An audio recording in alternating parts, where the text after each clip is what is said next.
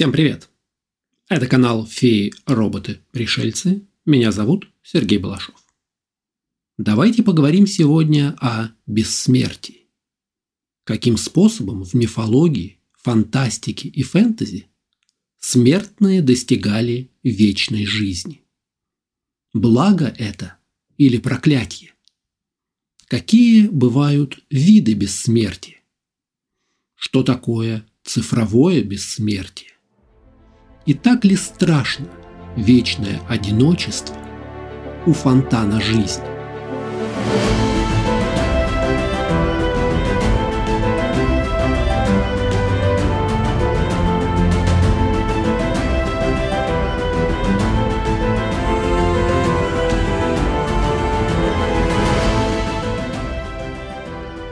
Бессмертие всегда было популярной темой для обсуждения среди нас людей.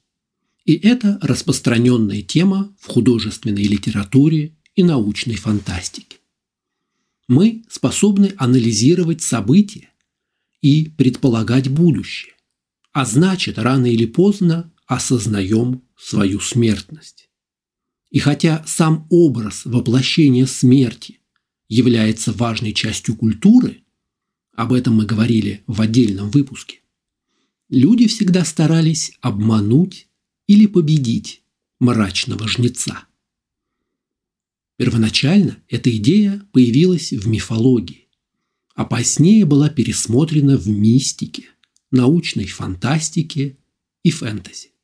Во многих мифологических традициях боги и богини считались бессмертными.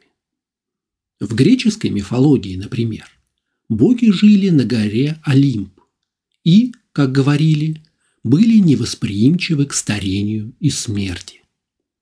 Точно так же считалось, что скандинавские боги обитают в Асгарде и могут быть убиты только при определенных обстоятельствах. Простые смертные также могли приобщиться к вечной жизни. Бессмертие изображалось как прямой продукт божественного вмешательства.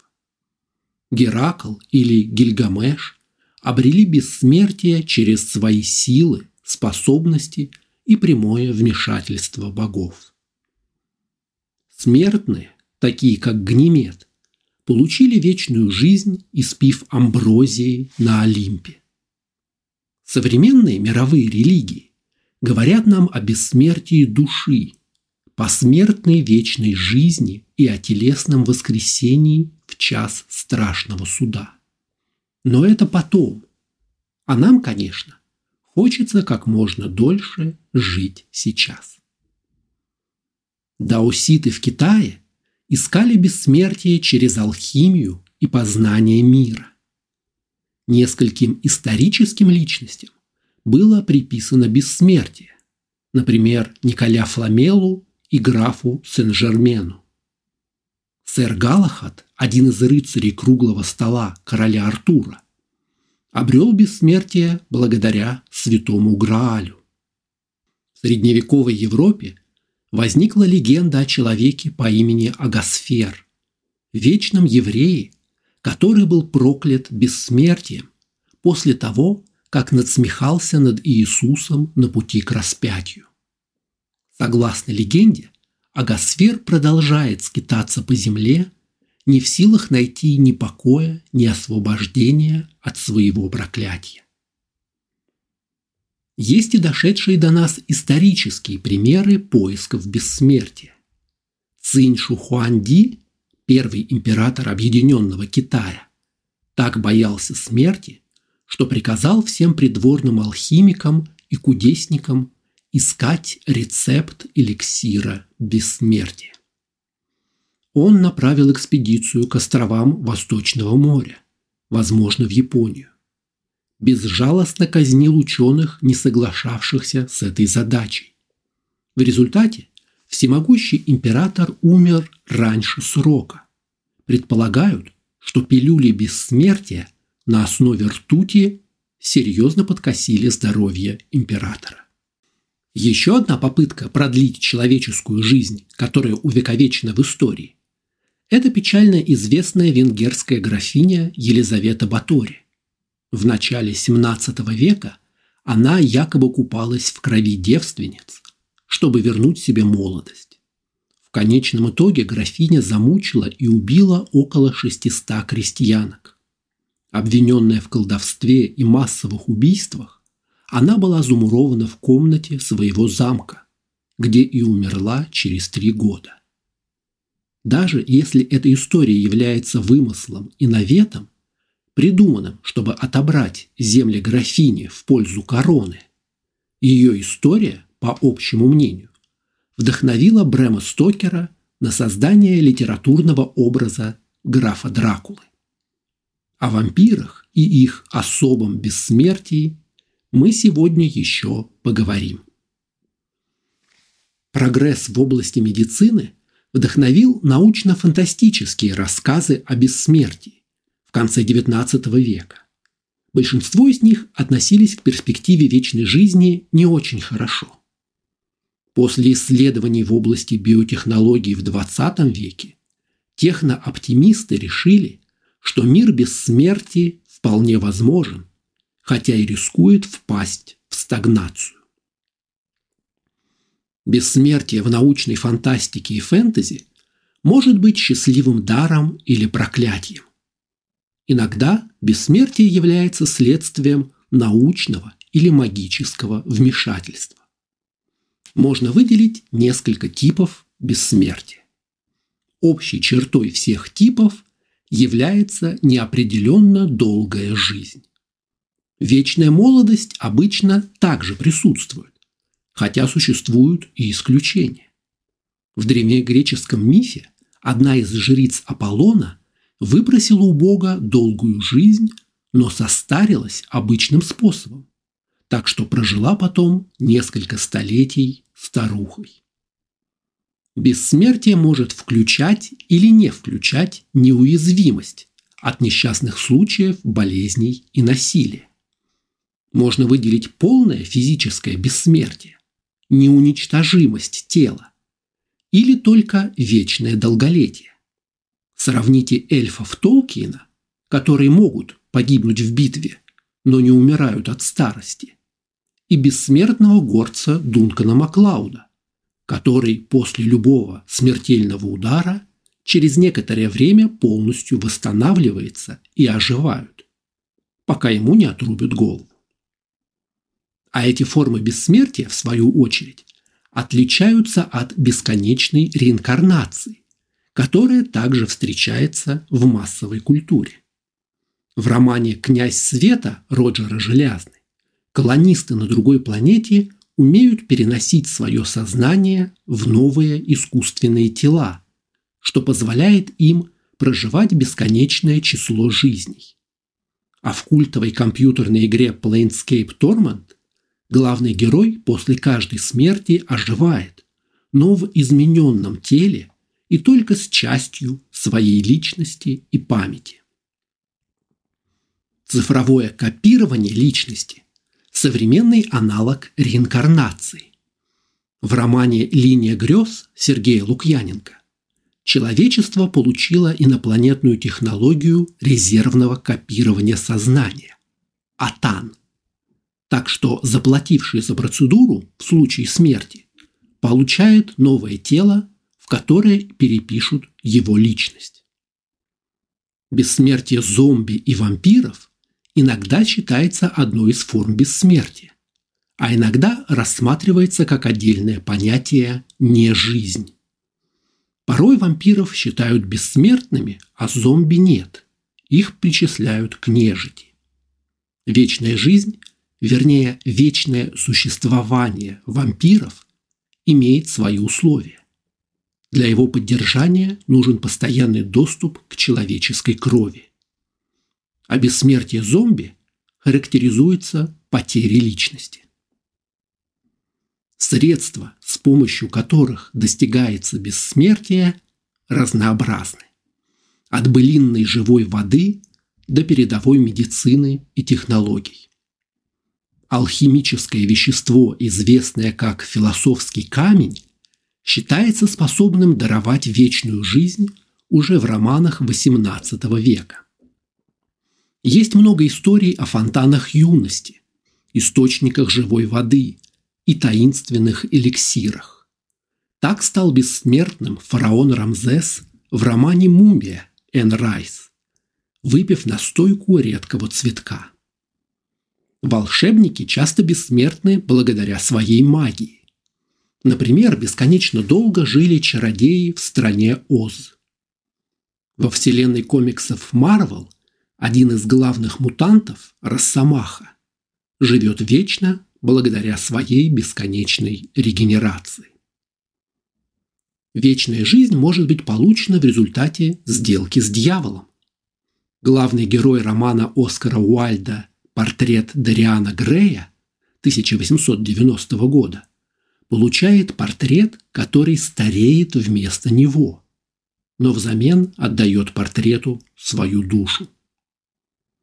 Бессмертие может быть даровано высшими силами, причем не только как подарок. Легенда о корабле-призраке «Летучий голландец» предполагает, что бессмертие было дано в качестве божественного возмездия за богохульство капитана. Теперь команда проклятого корабля вечно бороздит бушующие волны возле мыса Доброй Надежды, раз за разом пытаясь преодолеть сложный переход. Или вспомним рыцаря коровьего фагота из романа «Мастер и Маргарита» Булгакова. Рыцарь этот когда-то неудачно пошутил и был обречен шутить на многие века за неудачный каламбур о свете и тьме. Некоторые авторы предполагают, что научный прогресс в конечном итоге приведет к бессмертию. В романах XX века бессмертие иногда достигается путем селекции и евгеники, как в романе «Дети Мусафуила» Роберта Хайнлайна 1942 года. В этом произведении тайная организация с середины XIX века подбирает пары долгожителей, чтобы у них родились дети, унаследовавшие гены долголетия. К середине XX века средний возраст членов этой организации уже больше 120 лет. После того, как ученые изучили геном этих уникумов, удалось применить это генетическое улучшение ко всем жителям Земли. Путем к продлению жизни и молодости называли переливание крови, пересадку сердца или других органов. Бессмертие достигается с помощью медицинских надоботов, прорыва в науке, замены стареющих органов на клонированные или симбиотические связи с инопланетными существами. Современные искатели фонтана молодости прибегают к биохакингу, попыткам изменить программы нашего организма, отменить старение клеток, сбросить цикл деления тканей и обратить вспять заложенные природой циклы. Отдельно стоит поговорить про цифровое бессмертие. Неограниченно долго живут люди в романе Артура Кларка «Город и звезды» 1956 года. Раз за разом переписывают они свою личность в новые тела. Оцифрованный разум хранится в запасе для переноса в новое тело, когда оно становится доступным, а затем загружается снова, когда тело умирает. А если вообще отказаться от физического тела, то, переписав сознание в память компьютера, можно жить неограниченно долго, если не отключат. Загруженный разум может находиться в сознании машины, как в романе Уильяма Гибсона «Нейромант» 1984 года.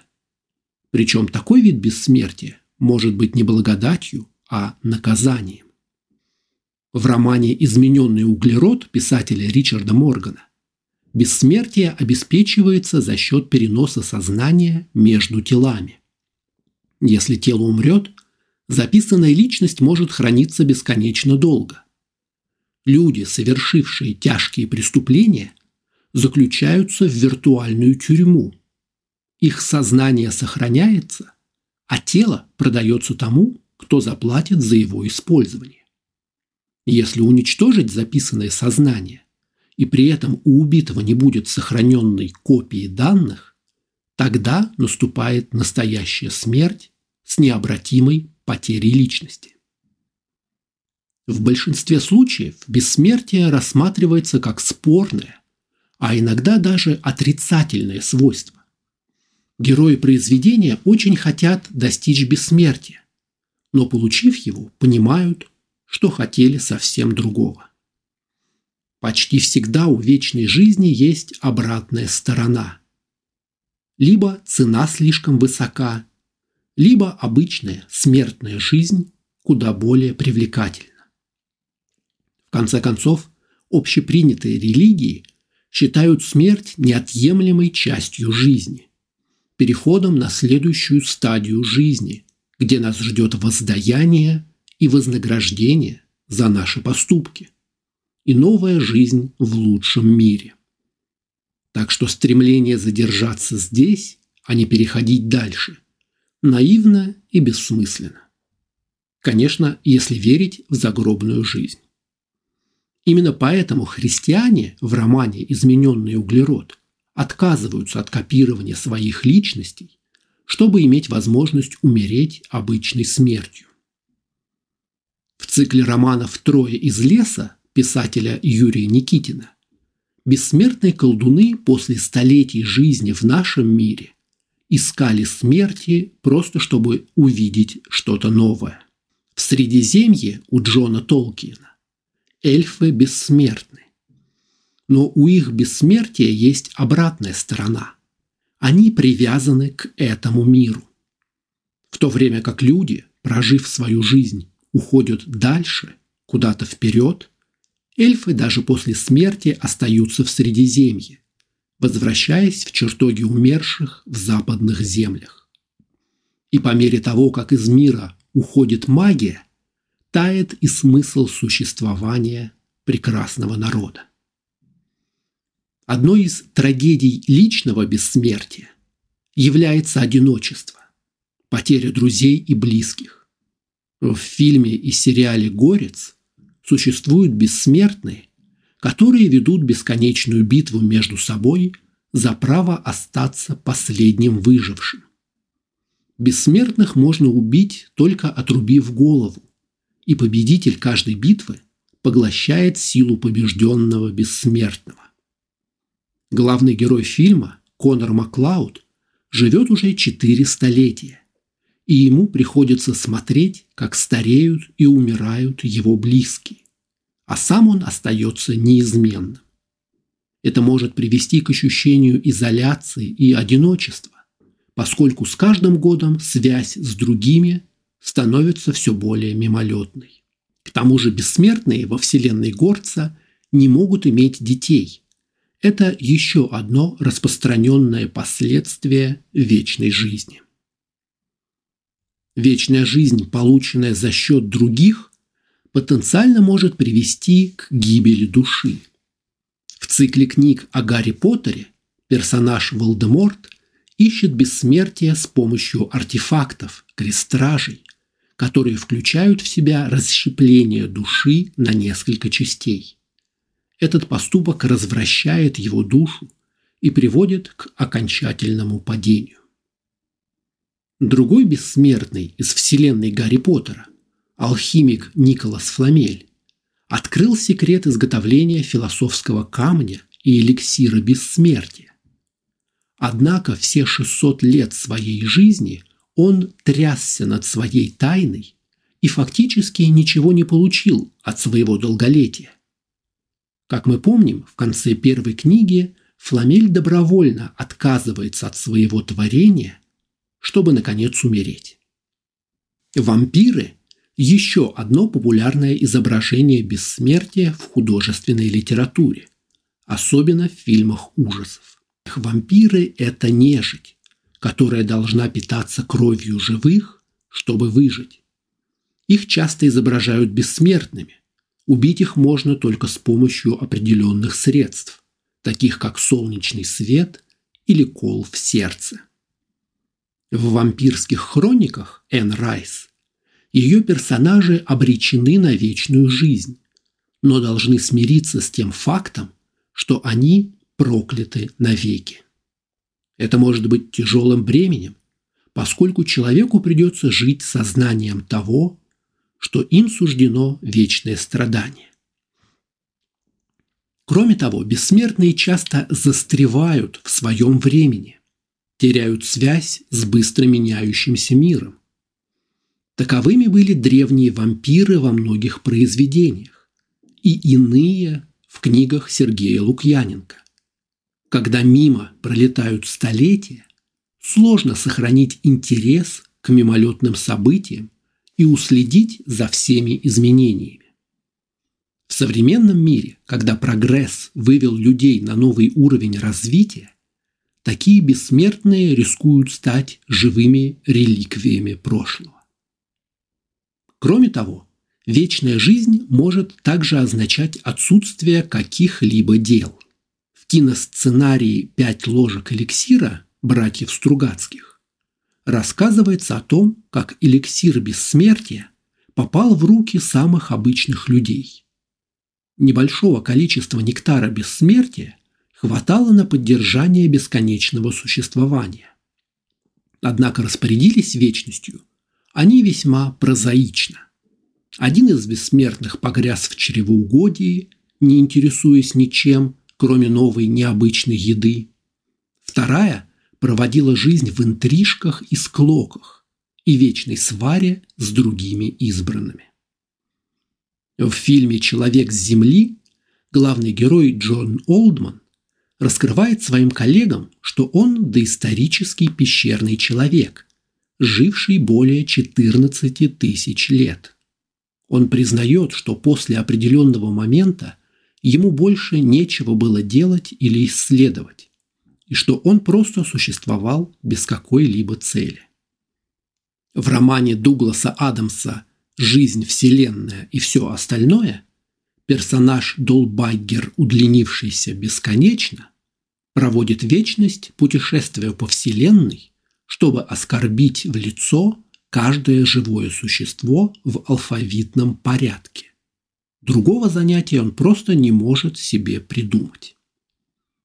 Если бессмертным окажется не один человек, а целый народ или даже целая цивилизация, то пессимисты обещают такому обществу перенаселение, неизбежный кризис продовольствия, а также стагнацию. Если у бессмертных родителей будут продолжать рождаться дети, а у детей внуки, то рано или поздно всем им просто не хватит места для жизни. А если новых детей не будет, то не будет и развития новых идей, новых видов и эволюции. Такое общество окажется неспособным к изменениям и рано или поздно сойдет с исторической сцены. Конечно, это справедливо для цивилизаций бессмертных, запертых на одной планете. Если мыслить масштабами космоса, то все окажется ровно наоборот. Для того, чтобы заселить дальние планеты, нужно как можно больше людей – и устойчивость к старости и болезням будет для них преимуществом, а не недостатком. В масштабах галактики и миллиарды, и триллионы долгоживущих колонистов найдут себе достаточно места. Долгая жизнь будет огромным плюсом для космических перелетов, которые по нынешним представлениям длятся столетиями. Вместо кораблей-ковчегов со сменяющимися поколениями, к звездам можно будет отправить экипажи бессмертных. Если мы говорим о таком виде вечной жизни, когда не страшны раны, то не нужны будут даже скафандры для выхода в космос и в атмосферы у других планет. При переносе сознания в компьютер и искусственные тела возможно быстрое и уверенное распространение человечества по всей галактике. Впрочем, это уже тема другого выпуска. Часто размышляя о бессмертии, люди приводят аргументы против вечной жизни. Остановка прогресса, одиночество, деградация – вот лишь часть аргументов, которые приводят сторонники естественного хода вещей. Стоит задуматься, почему так? Мы на самом деле верим в эти аргументы? Или это компенсация и самообман, как в басне про лесу и виноград? Ведь попытки обмануть смерть или спрятаться от нее предпринимали и царь Сизиф в Древней Греции, и волшебники в мире Гарри Поттера. Отрицая вечную жизнь, мы, тем не менее, следим за своим здоровьем, чтобы максимально продлить свое существование. Многие с надеждой ждут прорывов в медицине или науке, или обращаются к альтернативным учениям, чтобы жить активно и бодро. Чем же тогда так плохо бессмертие? Если вы знаете, где течет живая вода, напишите в комментариях. А на сегодня это все. Спасибо, что смотрели. Канал Феи, роботы, пришельцы можно читать на Дзен, в Телеграме и ВКонтакте. Аудиоверсию слушайте на сервисах Яндекс Подкасты, Google Подкасты, Подкасты ВКонтакте и Apple Подкасты. Видеоверсию смотрите на YouTube и Рутуб. Поддержать канал можно на сервисе Boosty по ссылке в описании. Пишите комментарии, подписывайтесь на канал, чтобы не пропустить новые выпуски. Спасибо, скоро увидимся.